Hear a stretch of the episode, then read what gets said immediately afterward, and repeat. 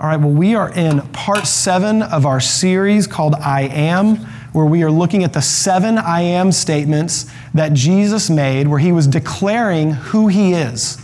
And these seven I Am statements show up in John's gospel, where he declared things like, I'm the vine, and then he tells us, You're the branches.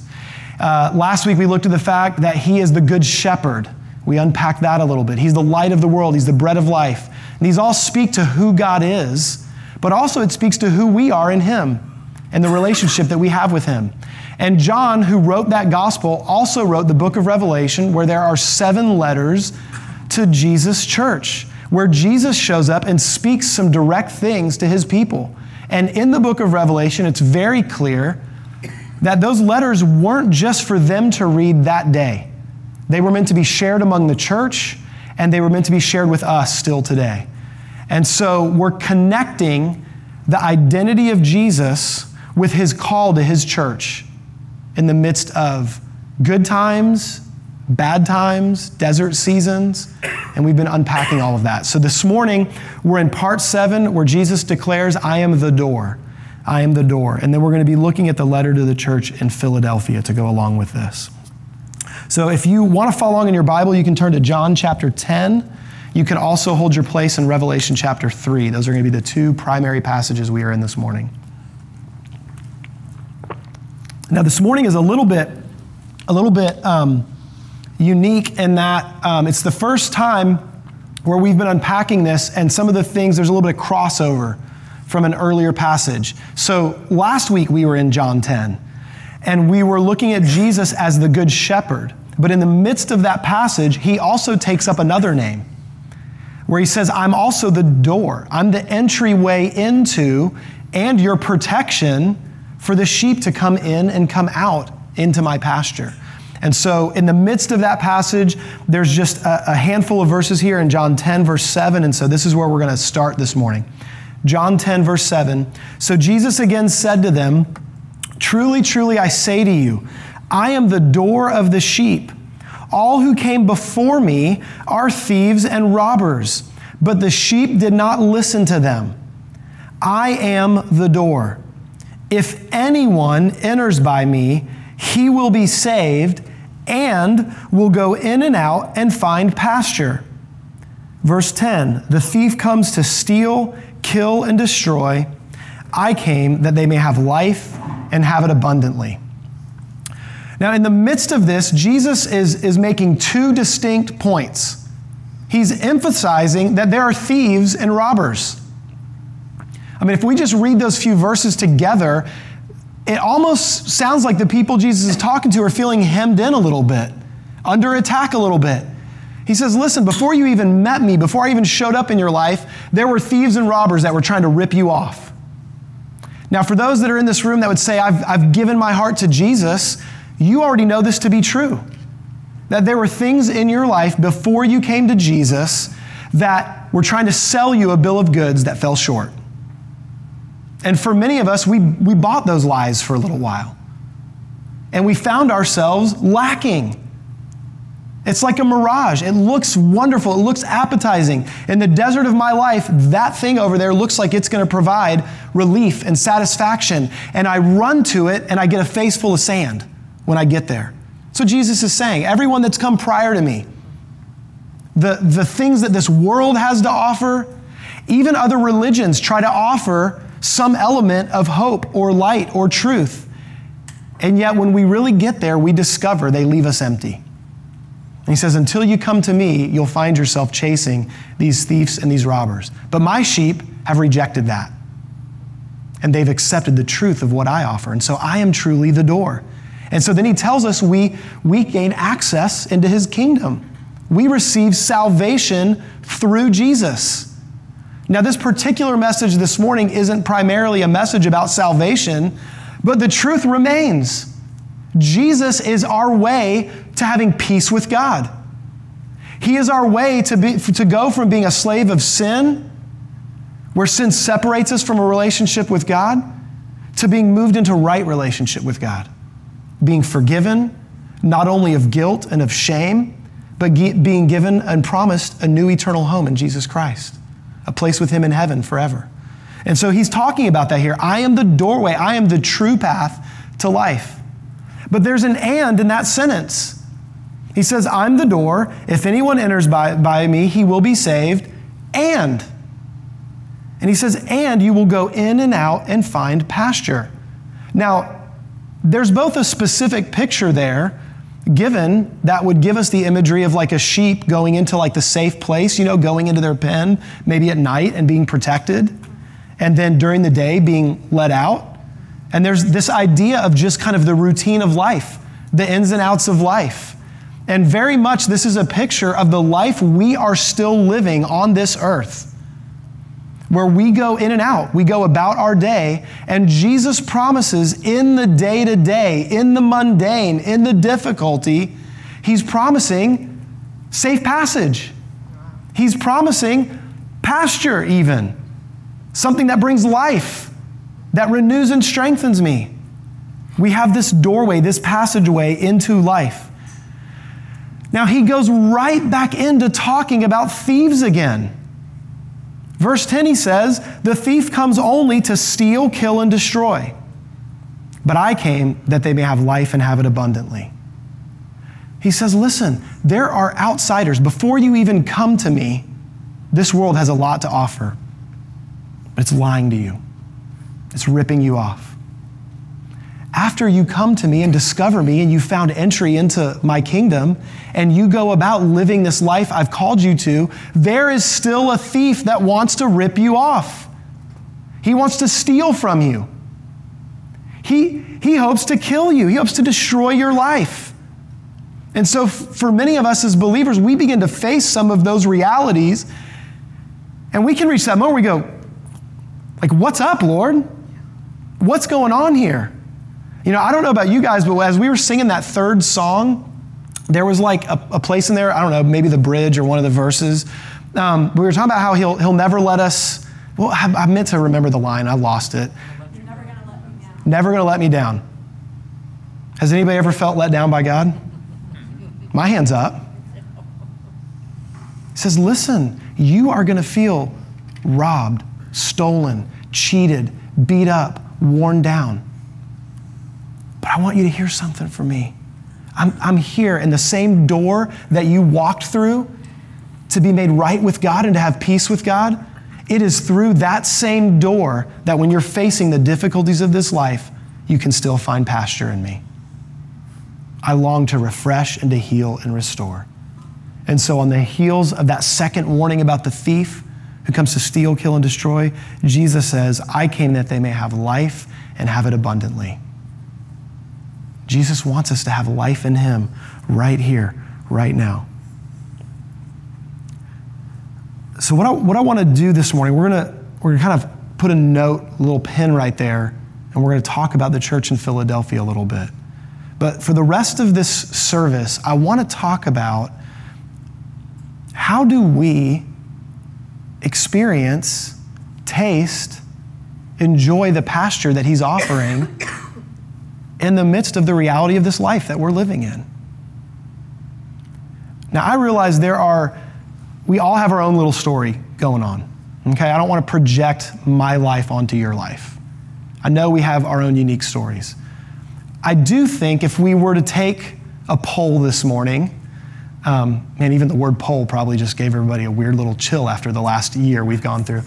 Um, but if we took a poll this morning, I think we could all agree in a general sense our, our culture, our country, our society is in a pretty dark, hard season. I think we could agree on that, maybe.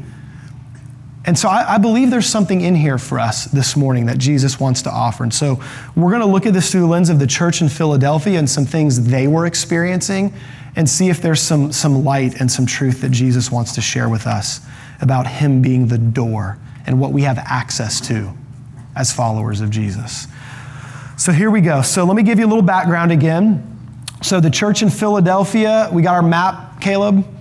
Um, the church in Philadelphia, we're now kind of moving along our, our map here. So, again, John's out here on the island of Patmos. He gets his vision, the revelation from Jesus. He writes a letter to the seven churches that are all of those dots, and they go in order. They were literally delivered like along a route. And so, if you read through Revelations 2 and 3, the first letter is written to Ephesus and then Smyrna, and then Pergamum, and then Thyatira, and then Sardis, and then finally we arrive at Philadelphia, letter number six. That's where we're at this morning. And so we go along there, we get to Philadelphia. There's some, some interesting things about Philadelphia. I want to start by just giving you a sense of, of modern day Philadelphia in Turkey. Here's a picture there, modern day Philadelphia, and what it looks like over there in Turkey now. Got a few Rocky fans that maybe remember that. Okay, sorry, I have a weird sense of humor. Um, I've been showing you guys like pictures of ruins and stuff, and I couldn't find any good pictures this week of Philadelphia in Turkey. So I just thought, hey, we'll just turn to Rocky. Um, all right, so no, no other pictures for you there, but I'll try to paint the picture for you. So, um, in some ways, that picture captures the essence of the church in Philadelphia, though. They were the underdog. They were the underdog. This is another one of the churches that was experiencing persecution. They were experiencing it at the hands of the Romans. They were also experiencing it at the hands of the Jews in that community that were railing against the Christians. And so it was like a double edged thing coming at them. And so truly, they had to rise above that. They were in a difficult spot. This particular town, it's fairly close to Sardis that we looked at last week. And we mentioned that there was, was one particular earthquake that took Sardis out. But Philadelphia was in even a worse spot.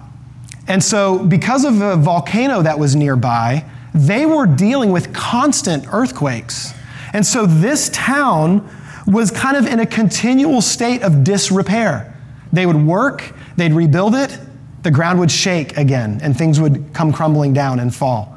They didn't have the technology that, that we do today, like in California, where you can build structures that can withstand some of the shaking. And so they were constantly rebuilding, repairing. I mean, both spiritually, physically, on every level, this church was experiencing a shaking. It was a difficult and dangerous place to be a follower of Jesus. It was a difficult town to survive in. And yet, what was interesting is there was this, this, um, this fruit that could really grow there. Because of the ash that produced some really awesome qualities in this valley and in the soil, this was a place known for wine.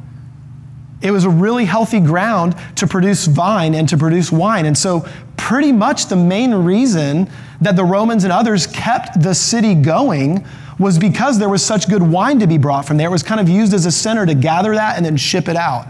And so, in the midst of being a hard place to live, a difficult place, there was fruit on the vine. I think that's a pretty cool picture of the spiritual reality of the church in Philadelphia. In the midst of a life that truly there was not, not much safety, there was a lot of difficulty, there were a lot of obstacles to overcome. This was a fruitful church. They were one of two, Smyrna being the other, that received nothing but, but good commendations from the Lord, nothing negative to say about them. He basically just told them, hold on. Hold on. But in the midst of this difficult place, this difficult season, they produce something. Now, look at the words that Jesus begins with in his letter to Philadelphia to encourage this church in that situation. Revelation chapter 3, verse 7. And to the angel of the church in Philadelphia, write the words of the Holy One, the true one, who has the key of David. Can y'all say key of David? who opens and no one will shut, and who shuts and no one opens. Verse 8 I know your works. Behold, I've set before you an open door, which no one is able to shut, and I know that you have but little power, and yet you have kept my word and not denied me. That's what Jesus is looking for. Crystal talked about this during worship. Just somebody willing to be humble and faithful to Jesus, to take him at his word and trust him. And it says that he saw their works. He saw this faithful church in the midst of this difficult situation. He said, Listen, I realize you have like little to no power, but I see you. I see where you are. I see what's going on. I see you've kept my word. You've not denied me. You've not given up. You haven't compromised. You haven't walked away. You've held strong. And he has this imagery of saying, I'm the one who has the key of David. And he talks about a door, a door which, when it's closed, nothing can break it down and get in. And a door, when it's opened, no one can close it. Whoever he wants to let in can come in. Jesus is giving this picture of authority and strength. Now, I've mentioned this a few times along the way.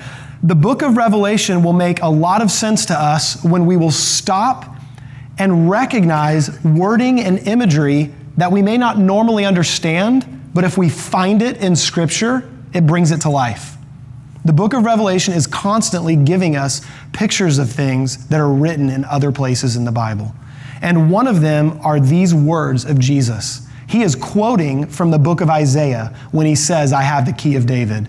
And when he says, I, I have the door that when it's shut, it can't be opened, and when it's opened, it can't be shut. He's quoting Isaiah. So we're going to go there and get a sense of this. So let me give you a little bit of background. Um, in the book of Isaiah, in chapter 22, Isaiah is writing a prophecy to Jerusalem, to God's people in Jerusalem. Now, at this point, he has already been prophesying for about 40 years that trouble's coming and that what they've been relying upon is going to fail them and they need to repent and turn to God. And so I want to just re- read to you a couple sentences that a historian uses to describe Jerusalem's situation and what Isaiah had been trying to communicate to them. So this is 40 years of warning. And now, at the, at the end of those 40 years, the Assyrian army is pressing in upon them. And this historian writes and he says, Now all Isaiah's ministry had been directed just against these two things the Egyptian alliance and the purely formal observance of religion. So trust in the world and trust in their religiousness. And together, both of these had given way, and the Assyrian was at the gates. They had trusted in their political power and influence in the area, and they had trusted in their own sense of religious rightness that everything was just going to be okay. And then the Assyrians come marching in, and the Egyptians, who they'd made an alliance with, fell before the Assyrians. And all of a sudden, the enemy is bearing down upon them. And when they realized that their trust that had been in their political position was failing them, guess what immediately went with it? Their religion was shown to be of nothing. And they dropped it. And so these two pillars that they had built their safety and trust on, that Isaiah had been warning them about for 40 years, failed them. I don't know if y'all see any connections here to our, our Christian, moral, conservative mentality. I'm not saying we shouldn't care deeply about our politics and vote with our heart and let who we are as Christians influence that. Absolutely. But I'm talking about a false picture of security that says I'm investing my hope where I stand, how my family is going to be, where my protection is going to come from, in political powers and in an image, a picture of religion that may or may not be based in anything real. And Isaiah had been telling them, repent. You just need God. In reality, in your heart, in your actual life, you need to turn to Him and repent. And so it is in this context where it all has crumbled around them and they are lost and they are hopeless and the enemy is bearing down on them. And in the midst of that, as they see them coming, here's what Isaiah describes in chapter 22, verses 12 and 13 that he sees. He says, In this day, as the enemy is riding towards our gates, in that day the Lord God of hosts calls for weeping and for mourning, for baldness and wearing sackcloth. He's saying, this is the moment. If you haven't responded for 40 years as you've been warned, now that you see the enemy at the gate, the thief, the robber that comes to steal, kill, and destroy, he's at your very gate. Maybe now you will turn and repent. But behold, there's joy and gladness. There's killing of oxen and slaughtering of sheep, eating flesh and drinking wine. You're saying, Let us eat, drink, and be merry, for tomorrow we die. You should be humbly repenting before God and asking for His grace and His mercy. And instead, the people are like, Well, it's hopeless, anyways. So let's just party until it all blows up. This is His people. This is Jerusalem. This is His holy city. They placed their trust in something else other than Him. And it proved empty, it proved false. And instead of turning to Him and repenting, they just, well, let's get what we can out of this while we can. And I guess it'll all burn around us. It's heartbreaking. But God, God was still at work. And He still saw a remnant of His people there that trusted Him, that were faithful to Him. And He says, I'm going to start by dealing with the authority here. Now, King Hezekiah is in charge, and he has a right hand man that God says, I'm going to replace that right hand man because he's false and he's been deceptive and he hasn't addressed the problems. And I'm going to replace him with my servant Eliakim. Now, this Eliakim is a real guy. It's a real steward that was going to be brought in to be second in command to Hezekiah. And God said, My hand's going to be on him to bring some change. But there's also a glimpse of our future and coming king in Eliakim. This is a messianic prophecy as well. And so we pick this up in the midst of, of this atmosphere. Y'all got you feel like you got a sense of the atmosphere? Of where they're at, of what's going on. And God says, in the midst of that atmosphere, another town that is shaking, that's trembling, that the enemy is pressing in upon. He says, In that day, in Isaiah 22, verse 20, in that day I will call my servant Eliakim, the son of Hilkiah, and I will clothe him with your robe and will bind your sash on him, and will commit your authority into his hand. And he shall be a father to the inhabitants of Jerusalem and the house of Judah. And then here's what Jesus quoted And I will place on his shoulder the key of the house of David. He shall open, and no one shall shut, and none shall open. Sorry, he shall open, and none shall shut, and he shall shut, and none shall open and I will fasten him like a peg in a secure place, and he will become a throne of honor to his father's house. This is a picture of Jesus. The enemy's pressing in upon you, and God's saying, I'm going to put somebody in place that's got a door that'll stay shut and it can't be penetrated. When the enemy is at your gates, that's really good news. And when you've been stumbling and running from God, and He says, I'm going to open up a door that that will remain open to you that no one can shut. I'm going to give you a path in, a path back to me, a path to turn your heart and acknowledge me and repent, and I'm an open door for you. Equally good news. To these broken, discouraged, running from God people, He provides a door back in. And He provides protection against the enemy. And Jesus adopts that language that he used then for his people Israel. And he now speaks to the church in Philadelphia. And I believe he still speaks to his church today a message that I'm the door.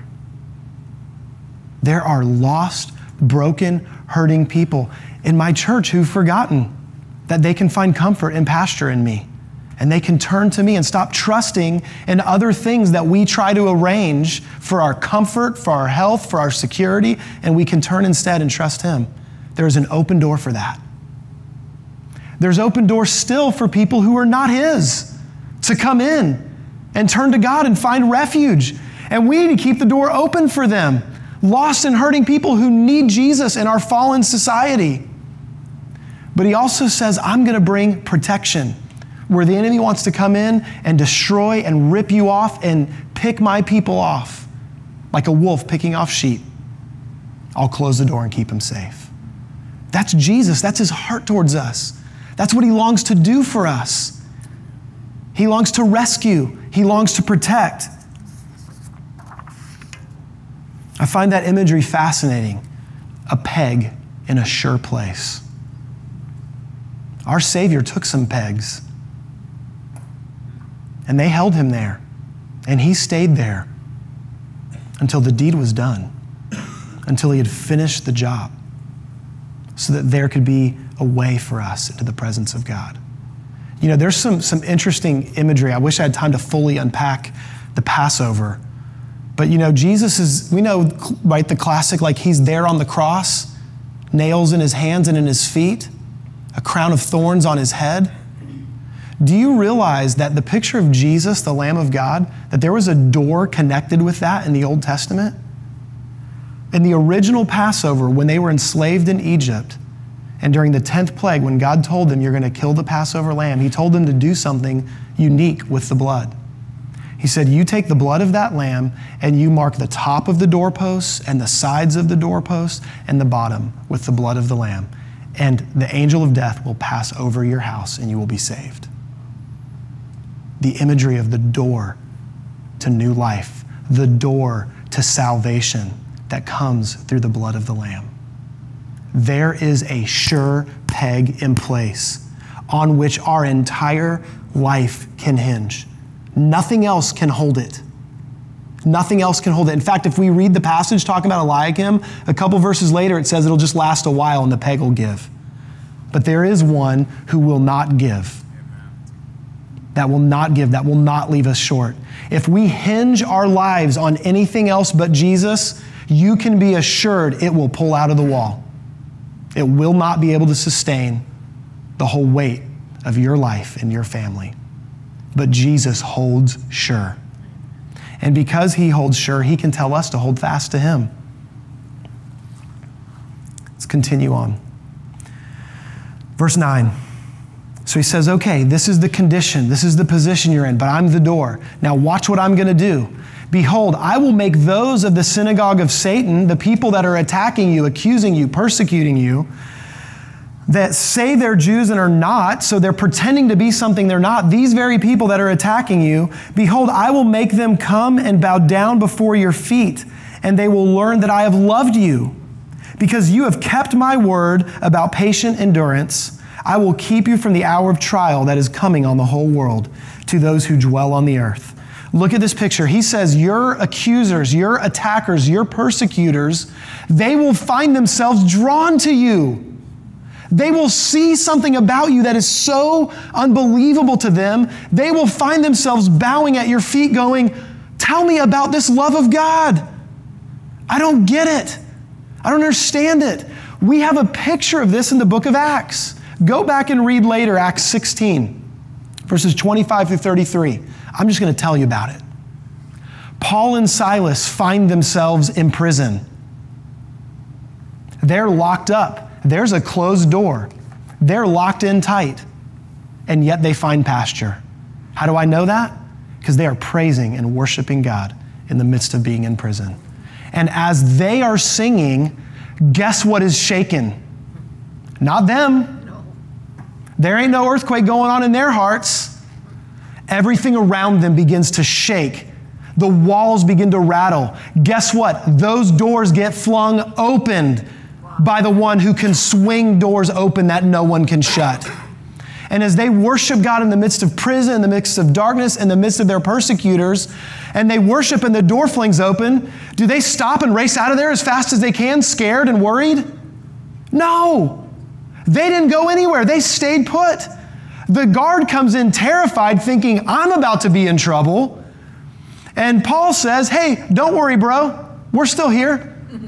Everybody's here. And guess what happens? Exactly what Jesus said would happen.